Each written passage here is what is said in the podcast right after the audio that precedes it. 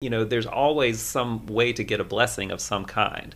Um, and there's plenty of churches that that are affirming, and I think there are actually plenty of priests, you know, Catholic priests that would, you know, kind of, you know, in a in maybe a um, kind of on the down low, you know, kind of Yeah, yeah, yeah. maybe a blessing. The DL blessing.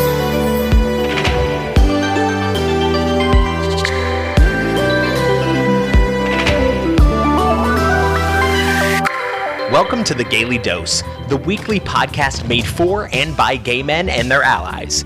We're a podcast with a mission elevated conversation with the hopes of building a deeper sense of community in the gay world. Child, it's time to come take your gayly dose. Welcome to the Gayly Dose. This is Helmut Lucero Domagalski, and I'm joined today by my friend. Dante Adonis Rhodes. And also, while I'm speaking, I'm going to remind you to check us out online at thegaylydose.com, on all social media platforms at The Gayly Dose Pod. And you can find us anywhere you listen to podcasts at The Gayly Dose. Don't forget to leave a review and give us five stars if you love it. And if you don't love it, still give us five stars, please. What's not to love? You. Oh, I'm kidding. I'm kidding. oh my goodness. I'm excited today because we're bringing you a dose of sexy Jesus, a fitting title for a discussion with a man who sits at the intersection of sex relationship therapist to the gay world, often, as well as gay pastor and minister for the church. Um, sexy Jesus is in many ways an oxymoron and asks the question um, if those two words should actually be paired together. And we're excited to learn more about this from our guest today, Josh Noblitt. Welcome. How are you all doing? So good. Um, we're excited to have Josh here, who is a therapist and also a pastor. Um, and he's going to share a little bit of himself. So, um, Josh, you want to. Our, our, our handshake at the Gayly Dose is our coming out story um, and how we've come to, to be a part of the queer community or an ally thereof. We'd love to hear from you. Yeah, and I love hearing people's coming out stories. It's a, it's a major part of my intake process with every client. Um, just hearing how they, you know, discovered that, made peace with it, discerned it, and just how all that plays out because it's a major mile marker in anybody's Yes. life. But, um, I mean, like many of our community, I d- realized pretty early on that I was attracted to people of the same sex, but obviously hid it um, because that wasn't culturally appropriate in suburban Charlotte, North Carolina, where I grew up. Um, and you know, got picked on a little bit in about between fifth grade and eighth grade or so. Those tough years, I think, for for a lot of folks, um, and just got called all those names. You know that, um, and so a large part of my coming out process was putting my name and gay in the same sentence and not kind of freaking out about it because I couldn't make it be what all those people had said to me early on. You know, those hurtful comments that where gay had been used as a weapon against me or used to marginalize me, and um, so I had to kind of really reframe the word gay itself. Um, and it wasn't as much of a religious um, barrier for me. Um, I grew up uh, having pretty pleasant experiences in church and um, just really enjoyed my youth minister and all my friends. It was a, a big source of, of joy and um, community for me. Um, but the message there also was that homosexuality was was uh, inappropriate at best, um, and you know that was a, it wasn't one of these hell, and, and that wasn't really the issue. It was just this is not what we do. and Like cultural. Yes. yeah, cultural, and I mean it was definitely made That's so southern. Yeah, Is it? Uh, Yeah. And you know, I grew up in the Methodist church uh, from the cradle, so uh, we Methodists, we, you know, we're just folk. We like to show up with casseroles when people are sick, and we like to sing, and we like to Casserole, sort of honey. shake hands and just Yes. that kind of thing. And that's that's the church environment that I grew up in, which was just very much about, you know. We're all in this together. And the- Community. yeah, Yeah. The, the good, the good parts about congregational life. Um, but that lingering doubt about homosexuality was there because it's like, well, I know that these people that I love and that I- have cared for me and really been there for me have said this, and I trust them. But yet, I also recognize that there's something different in me and my understanding and my own experience, and so then I have to, you have, I had to kind of figure out, okay, is my perspective just as legitimate as their perspective is?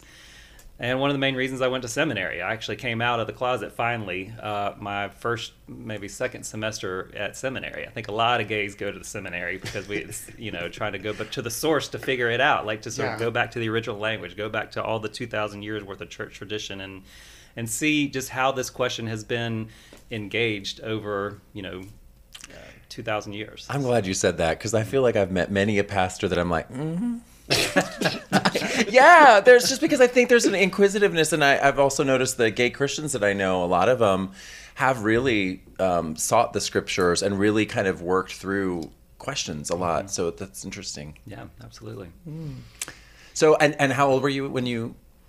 So let's see, that would have been probably about 22, 23, somewhere in the right, Oh, early nice. 20s. Nice. How did you like? What was Yes. the process of coming out like? Like, what's the story behind that? Like, So I mean, I in, in when I was an undergrad, so I always found myself sort of drawn to gay folks or people that I perceived to be, even though it was sort of like just kind of seeing a part of myself alive in the community and mm-hmm. being attracted to it and wanting to commune with that part of self. Um, so I always kind of sought out and had as peripheral sort of. In my mind, they were mentors. They probably didn't know that I thought of them that way. Sure. you know? But just watching them. And then also, folks, uh, I remember one of my favorite people when I was in uh, undergrad. She was the director of leadership and orientation at Greensboro College, which was my alma mater. Um, and she uh, had a gay brother and had like lots of gay friendly books and paraphernalia around her office. And so she was sort of signaling to me and many other little gays, baby gays that were starting to come out of the closet that she was a safe space and just would plant those seeds. you love of- that office. I could tell. I did. probably I, always I in was that always just like, especially when she when she was out, you know, down the hall or something. I'd be like studying the books and like, you know, I love that. taking notes of the title so I could go sneak and check them out later. That's cool. Um, but just like having people like that around that just just gave me some additional information over the years, planted those seeds for me to be able to to come out when I was ready. Um, and then when I finally did say, okay, I think this this is me. Um, one, my dad had actually done a really um, um, good thing for me. Um, I remember about a year or so before I finally came out to my family, my parents had a sense that I was kind of struggling with this. Um, and my dad said one time we were sitting on the back porch talking one evening, and he said, "Josh, the only way you're going to be able to figure this out is if you go out on some dates with some girls and see what that's like, and then go out on some dates with some guys and see what that's like." And in a way, that that really was the blessing, I guess, that I Yeah. needed to That is- hear. oh, that would have put so much peace in my heart. Me too. I feel like that was a good dad. Yeah. It's some dates like, with some guys. Yes. yeah. So you're like, okay, dad, thank you. Yeah, and of course, I mean, I was kind of embarrassed to hear him say that, but also just thinking about it later, it really helped. I mean, it really Yeah. gave me what I needed um, because I have a close relationship with my family. I want to be in good relationship with them, and and that was what I and we I've, I've talked about that later with my dad. We processed that, and he he said, you know, it really kind of went against everything that I kind of knew, but it just is the most logical thing. So I was trying to be a good dad and just say what made sense. Oh, that is beautiful. just yeah. So now they're they they're big allies, and they live up in Asheville, which is a big sort of gay oasis up there in the mountains. And they they set up a booth at Pride up there in Oh, Asheville, I and love like I find out about it after the fact. I'm like, y'all didn't even invite me, your gay son. They're like, we're flying the flag for you, honey. we don't need you anymore. out about we, it on Facebook we got the this. We got this. That is so sweet. Awesome. That sounds like a joyful mm-hmm. Um, process, though I'm sure it was hard along the way. Um, so tell us about um, becoming a pastor and being gay. What like, tell us that journey for you. Why you. Um, why you sought out being a pastor, and then how you kind of brought these two together in in your ministry. So, um, as I mentioned uh, a moment ago, church was a very affirming place for me growing up. Um, it was a place where you know I had adults that were interested in me, that kind of mentored me. I had friends. We did retreats and camps, camping stuff, and a- there's always just some activity at church to be involved in. And I really enjoy it, choir and youth group and um, stuff like that. And so um, just because I was always there, um, a lot of the little old ladies in my church just sort of said, "Oh, you're going to be a minister when you grow up, young man." And I, for lack of better plan, I was like, "Okay, I guess I'll just kind of roll with this and see where it goes." And you know, I finished undergrad. Um, I majored in political science. I, I changed my major about four or five times when I was in undergrad. Just I have commitment issues when it comes to stuff like Uh-huh. well, because you wanted to know it all. yeah, well, right? so I started out as uh, I was undeclared to the last possible second, and then um, they forced me to. So I declared religion and did a little bit of that, and then ended up with enough credits to get a minor, but just was like, ah, that's not right. And then I was a theater major for a while and did enough to get a minor in theater, and then and you weren't out then. that, that was the I dates was, phase. I was an actress. I was an actress, right. but I wasn't out. they never knew. They never knew. They had no idea. Um, and then I ended up with political science. So I had a major in pol- uh, political science with a minor in theater and religion, which is Such a kind of random very pairing. classic liberal arts education. Um, well, there is though a theater to the pulpit. Oh yeah, I mean, I definitely have drawn from all three of those areas in my um, career as a therapist, as well as you know, um, in, from in in church as well. Yeah. Um, anyway, so I did all that, and then I took a year off. Um, to I did this faith-based AmeriCorps program out in Oakland, California, um, working with high school kids, and um, just really had a, a real. It was a really powerful experience for me. And then I had already applied to Union Seminary in New York City because I wanted to study under James Cone, who's a big liberation theolo- uh, theologian. And then I uh, gotten into Candler School of Theology here at Emory in Atlanta, and um, they gave me a full ride. So I was like, "Oh, I really want to go to New York, but the cute coins are kind of cute in Atlanta." So. You were where the money resides. Affordability is very right. attractive So, when you're gonna have a pastor's salary. Yeah. You know. so I did again. This is all kind of for lack of better plan. I had adults in my life that sort of said this is kind of what we see in you, and I rolled with that. So anyway, I came back from the West Coast and um, returned to the South, and um, have been here ever since in Atlanta. And and then, as I said, you know, being in the Bay Area, San Francisco is right there. I was living in East Bay in Oakland, and of course, on my days off, I would get on the BART train system and go over to the Castro District and just kind of walk around and. You know, just kind of be in the energy of the community, you Yeah. know, which is really powerful and scary and kind of adventurous and that kind of thing, especially when you're right on that edge of coming out. Oh, I relate to that. I Yeah. just a lot, did that a lot in my 20s. Married and I'd be like in a space. It was, and you were just near it, and you mm-hmm. just felt somehow like just enough. This is yeah, like somehow I'm supposed to be around this space. yeah and that's i mean and i remember you all remember Outwrite bookstore that, that I was do. here in atlanta and those those bookstores i think are becoming fewer and fewer and they have they were such a powerful uh, thing in my life coming out just sort of being around books and seeing different titles and then there's usually a coffee shop and usually just uh, just those kind of environments were so helpful for me um, in making that step to come out. And so i really lament the loss of a lot of those spaces um, just as technology has changed and people are buying books less but yeah. It's interesting because all those spaces have now gone into digital formats, right? So it's Yeah. like a space online or a podcast or someone you're chatting to or an Instagram friend, mm-hmm. you know, Yeah. it's very different. I came out during the digital era. It is very different. Yeah, it is. It's easier in some ways though because like any question you have, you can literally Google it and like thousands of forums. You get all the scopes of opinions Mm-hmm. about all the different issues, and it's all available, which can be dangerous sometimes, but it's also like very helpful because like I found out a lot about things that I was curious about literally from just like typing into a search bar and seeing what popped up. So Mm-hmm. Yeah. it's like interesting. Like there was less struggle of discovery because of that.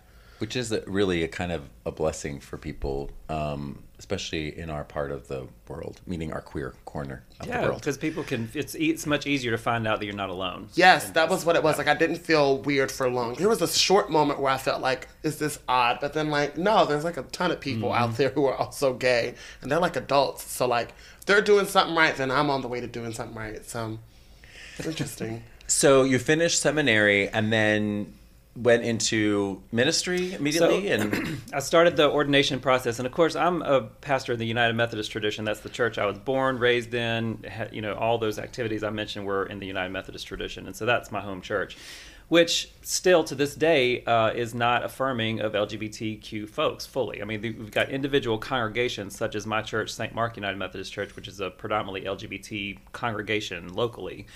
But the denomination still does not, uh, they call it self avowed practicing homosexuals. They don't affirm. Um, This title is everything. Self-avowed self-avowed practicing homosexuals. homosexuals. Right. So, which, interestingly, if you want to get fundamentalist about it, it's like you have to be self avowed and practicing. But if you're not self avowed but practicing, you're good. that, they would not buy that. But uh, anyway, it's just a funny. so are they are they self-avowed practicing heterosexuals? Apparently so. They all got up in some secret ceremony and swore their allegiance to the heteronormativity.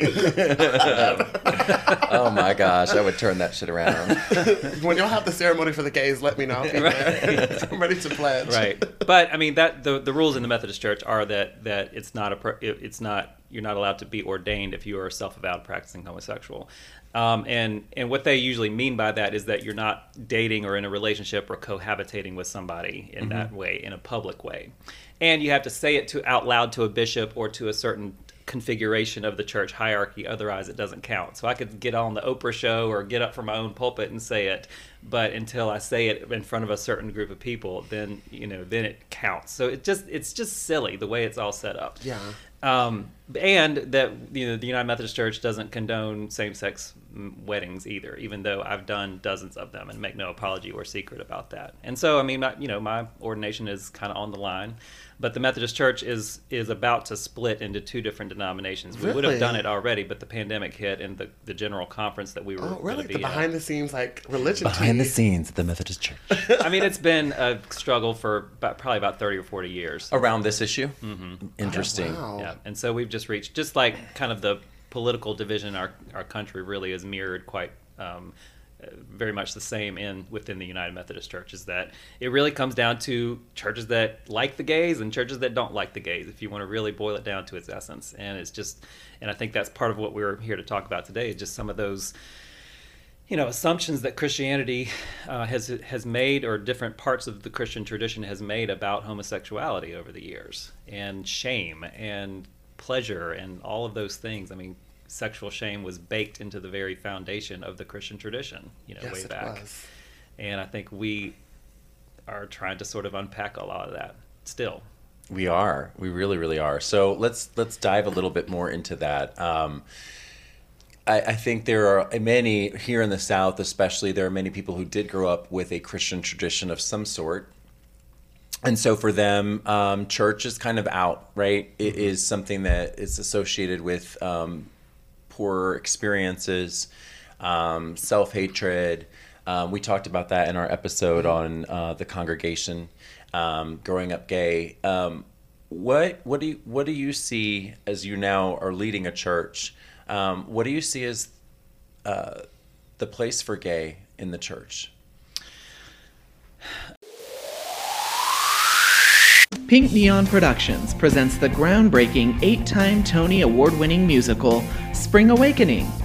Created by Steven Sater and Duncan Sheik, this coming of age rock folk musical traverses and navigates the controversial themes of sex, abuse, suicide, homosexuality, and questioning religion. Stream Spring Awakening from the comfort of your own home. Select dates April 2nd through the 11th. Go to pinkneonproductions.com now to purchase tickets. As you now are leading a church, um, what do you see as the place for gay in the church? I mean, I obviously uh, have made peace with my own sexuality and being a Christian at the same time. Um, I, I don't think that they have to be in. I don't. I think it's a false choice to say that it's either this or that. Yeah. Um, and and I think um, that is a question that that anybody who comes out of the closet who is Christian and wants to maintain their their faith has to make peace with that question. And it's an individual journey in a lot of ways. Um, and to me, like so, uh, this is not me trying to lead a Bible study here, but but one of the ways that I I just have the lens by which I interpret all of the scriptures, all the whole tradition is in Matthew, there's a, a, a, a little story about when a young lawyer comes and asks Jesus what the greatest commandment is. And Jesus, without missing a beat, says the greatest commandment is to love the Lord your God with all your heart, soul, mind, and strength. And the second commandment is just like the first, and that is to love your neighbor as you love yourself. And so in that is love God, love your neighbor, love yourself.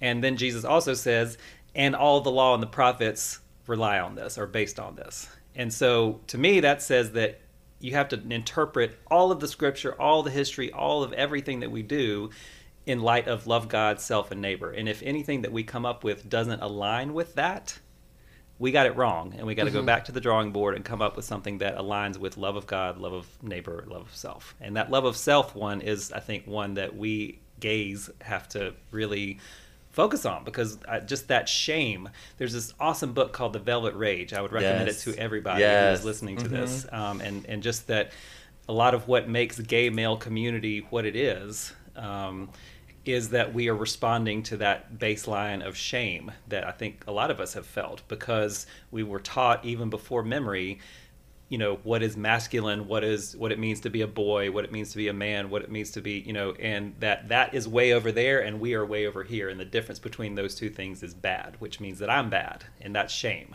you know Um, and so we do a little extra to sort of like compensate for that shame Yes. in a lot of ways. Some of us do a lot more extra. right. Right. No, it's true. I mean, the shame journey is is there, and it, what's interesting is that um, it's inherent in many cultures and many faiths, not even just the Christian walk. Um, there's just a lot of shame around being queer, right? Um, even just practically with no religion at all, there are many cultures that that's just not the the machismo, the masculine, the the bruh thing to do. I don't know. I don't know a word for like I don't know a Russian word for man, like a. Rrr. I don't know. You know, I just thought of Russian people uh, because there they, there are a lot of places in the world that struggle with a lot of shame um, towards the queer community. So, given that, um, I'm a, a gay guy, and I, um, you know, some people put it at peace by just rejecting the need for a God or force, um, the need for a church. But with that, you lose sometimes um, an important place to take your burdens, right? Even just as a single, as a person, just as a, if you don't have that construct in your head. Um, and the other thing is you miss out on that community that you were talking about in the Methodist uh, uh, tradition.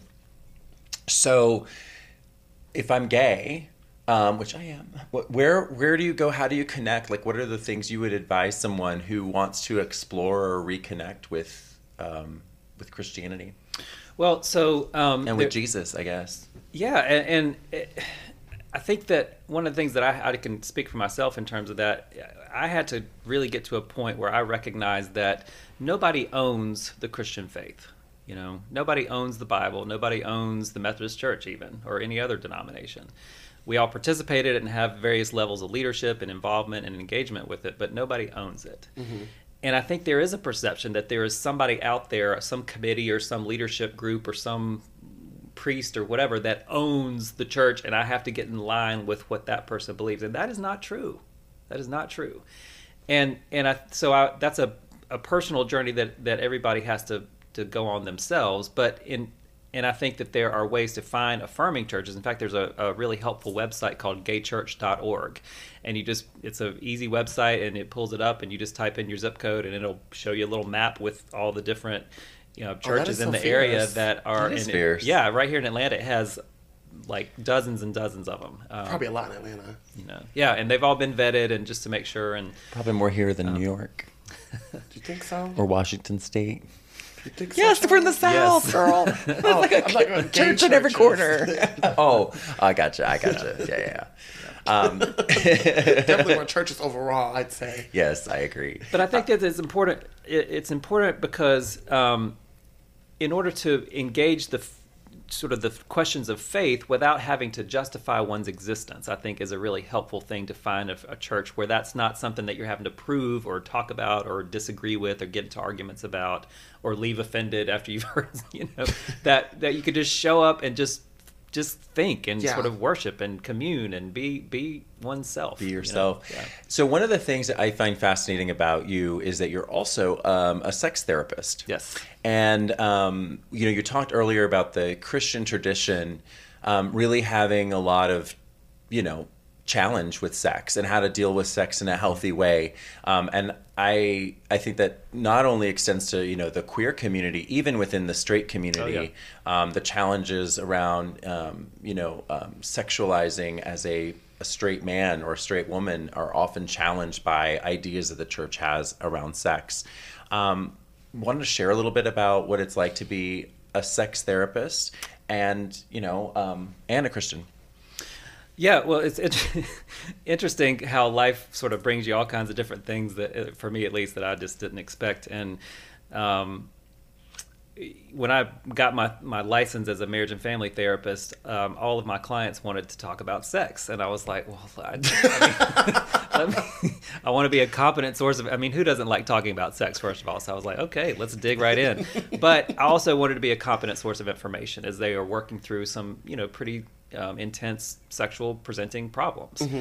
Um, a a lot of those problems are compulsive sexual behavior, um, you know, erectile problems, mismatched desire in relationships where one partner has a high drive, the other has a low drive, and it's become an issue in the relationship. Infidelity recovery, fertility stuff, um, pain during sex, th- those kind of things. Um, and and what I find is that um, almost all of those presenting issues are tied to deeper uh, layers of shame, anxiety, belief system, body image, those kind of things. And so somebody that has the nerve to pick up the phone and call a sex therapist is is ready to do some deep work. Yeah. Um, and we almost always get to that deeper stuff quicker, which is what really uh, is energizing for me about about being a sex therapist.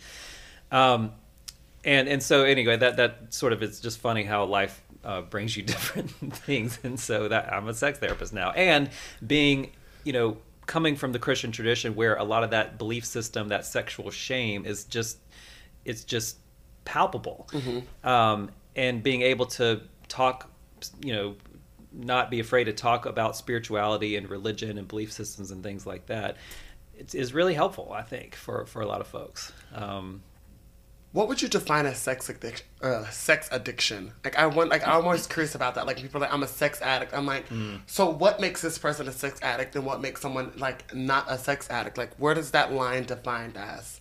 Yeah, I mean it's interesting. So first of all, uh, the the semantics is important because there's a there's a bit of a, a going back and forth within the therapy community about s- sex addiction versus compulsive sexual behavior. It's describing the same behavior but different frameworks and uh, to, uh, by which we approach it.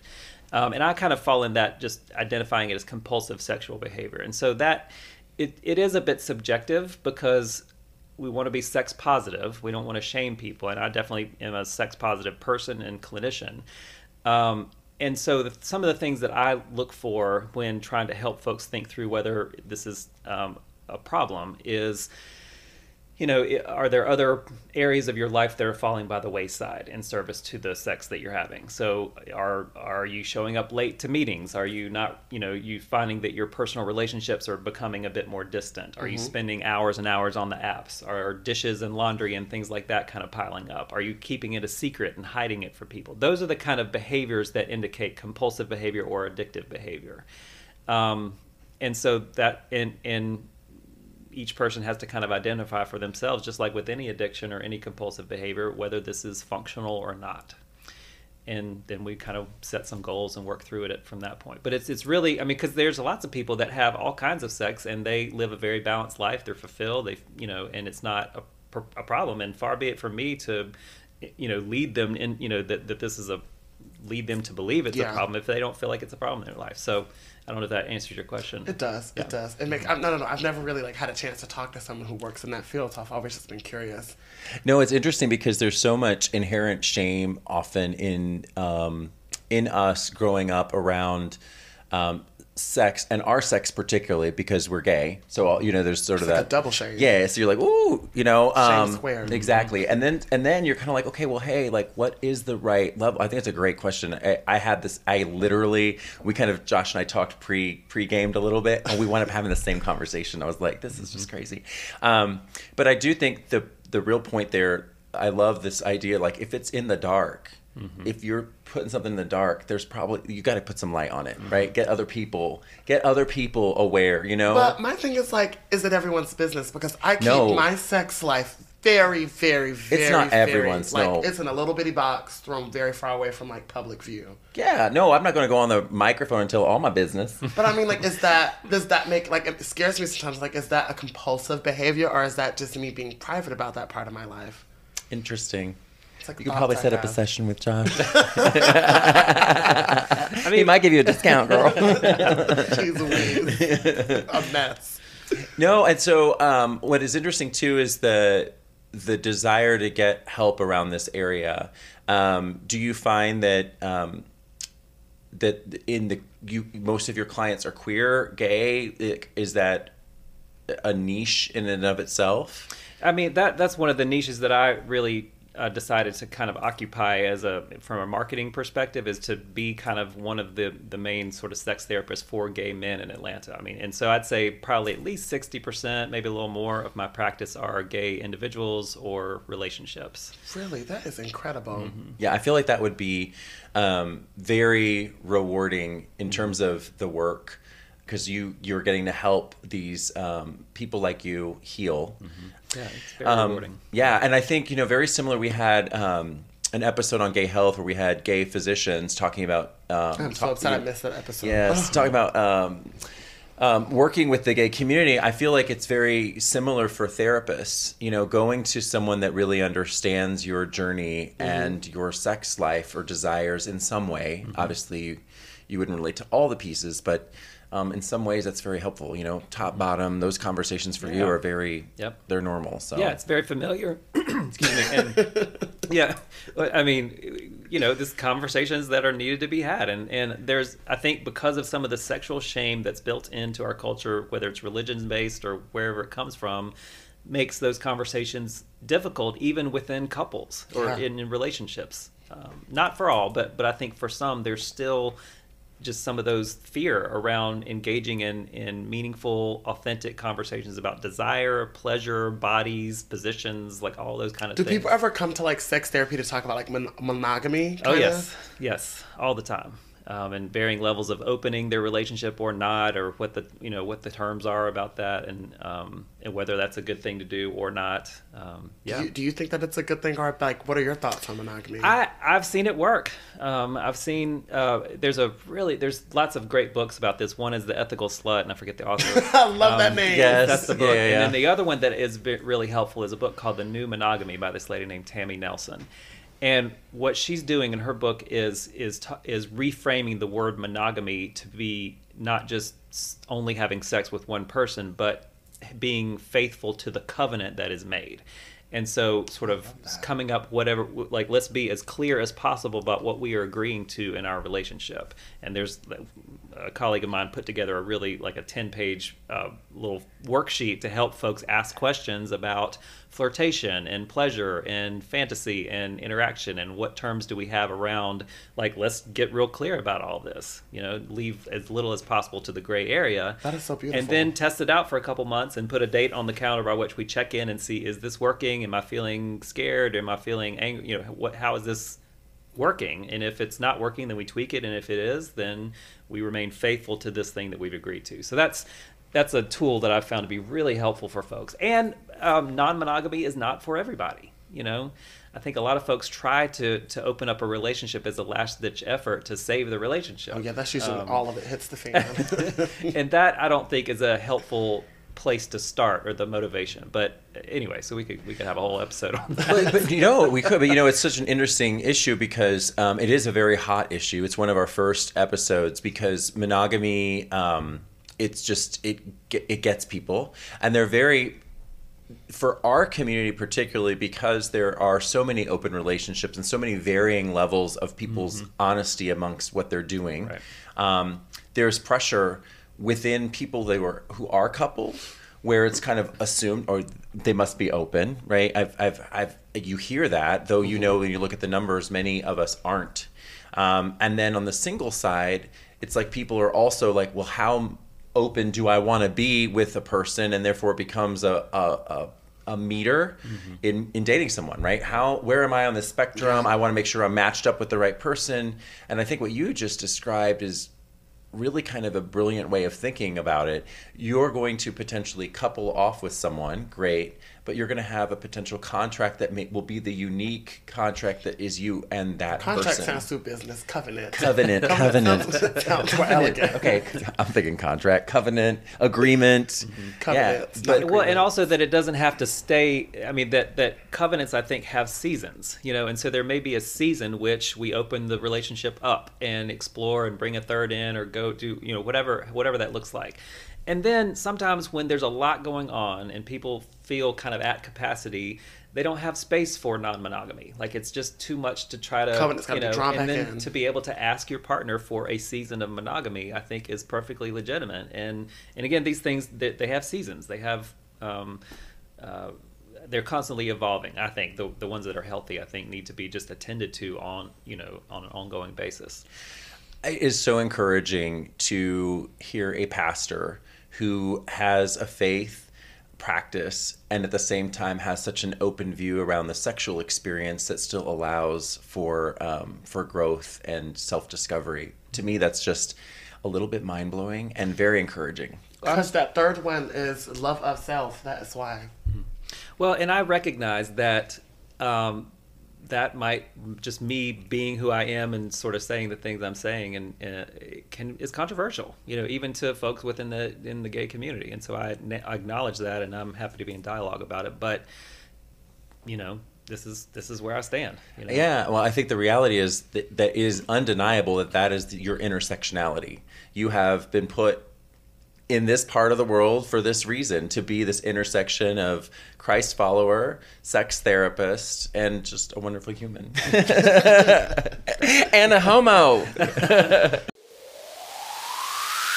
Outfront Theater Company is Atlanta's LGBTQIA plus theater company, located in the heart of West Midtown. Since October 2020, we have been producing shows in our theater and streaming them online. Currently, we are streaming our Chromatic Cabaret through April 12th. Bursting with color and song, the Chromatic Cabaret is a celebration of all the shades of the rainbow and every bit of pride that shines beneath it. Next up, we will be streaming Robert Chesley's groundbreaking play, Jerker.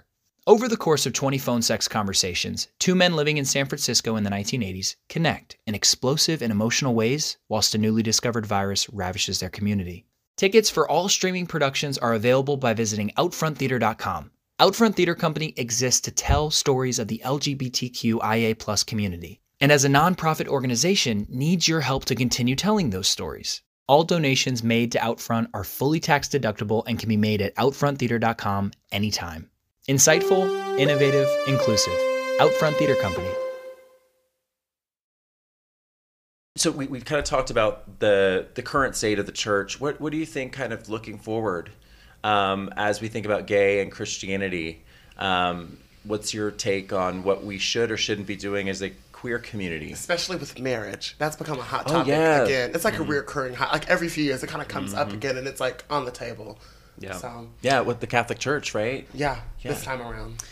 Yeah, that was kind of heartbreaking to to hear the Vatican make their recent announcement about, which really was a reaffirmation of the stance that they've had all along, which is that they don't they don't bless same sex marriage or unions. Um, I love Pope Francis. I really appreciate um, just the fresh breath of fresh air that he has brought to the Catholic tradition. I obviously am not a Catholic myself, but um, all of Western Christianity really has been kind of birthed out of the Roman Catholic tradition, you know.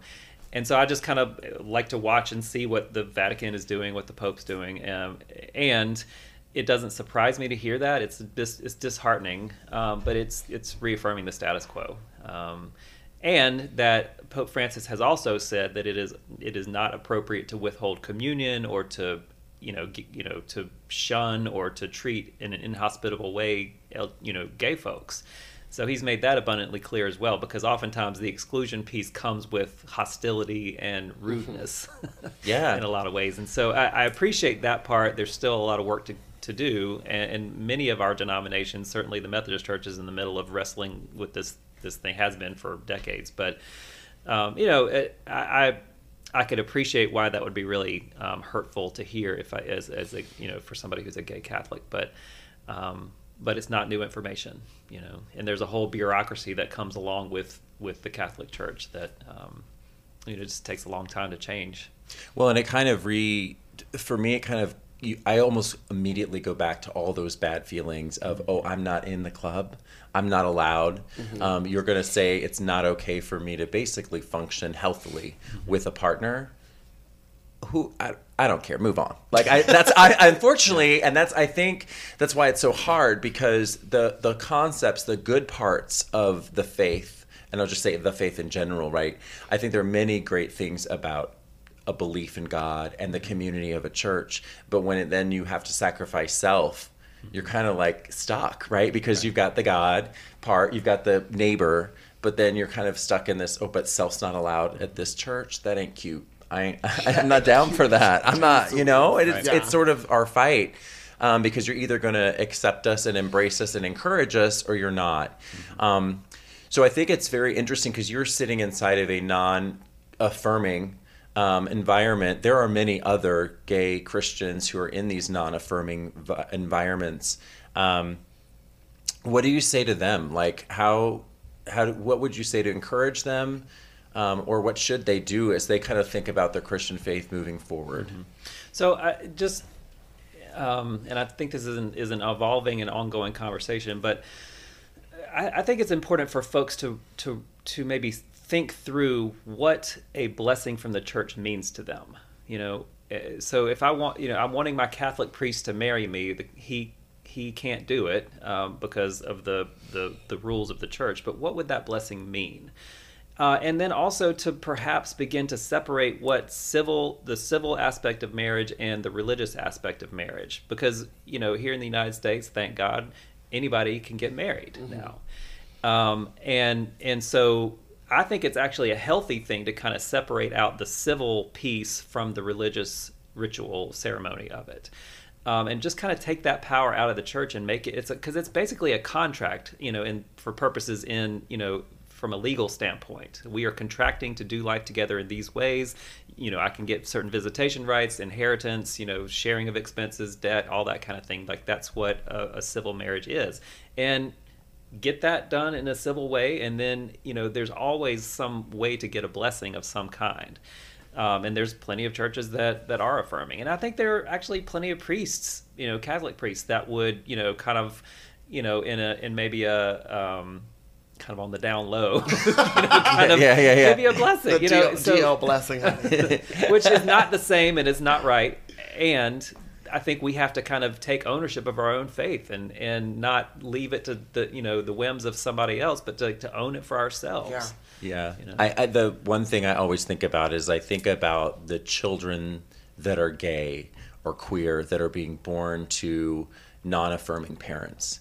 Um, and that's that's the one reason I'm very thankful for those gay Christians that are in those non-affirming churches, but continuing to f- fly our flag amongst amongst those um, non-woke people. I don't know how to say it another way, um, because it's so important. Not just to, it's really important for the children, for those Yeah, people's children. definitely. The visibility. Yeah, yeah.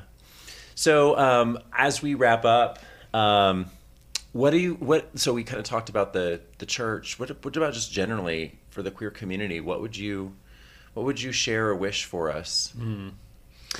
Well, one of the things that, that I really appreciate about, about your podcast and what you're doing, the space that you're convening here, is this concept of intergenerativity. You know, where where different generations are able to interact with each other, exchange wisdom, um, and just kind of hold each other in solidarity. Um, I think that's really something that we need uh, in the gay community and the queer community. Is that that we need. Um, there's nothing wrong with sort of sexual interaction, but sort of platonic interaction between different generations, I think is so helpful. And I really could have used a lot more of that when I was coming up. And because of the the spaces, you know, aside from bars and clubs and things like that, the spaces by which intergenerations can kind of in, you know hang out and interact with each other are I think becoming less and less and so we have to be creative about fostering that and so I so appreciate just the conversations that you all are having where where there can be that kind of back and forth and that dialogue and that exchange of wisdom and perspective um, so that would be my, my wish and I appreciate uh, all that you all are doing to make that happen Oh, that is beautiful. I know, thank you. but you know what? That's great. Um, I I do think I know your church is that kind of place where you can get that sort of intergenerational connection. Um, I, I think you're right, though. We we don't have enough of it, and it, I think it's a great a great vision for the future. I'm so here for that. Right? I am. I know.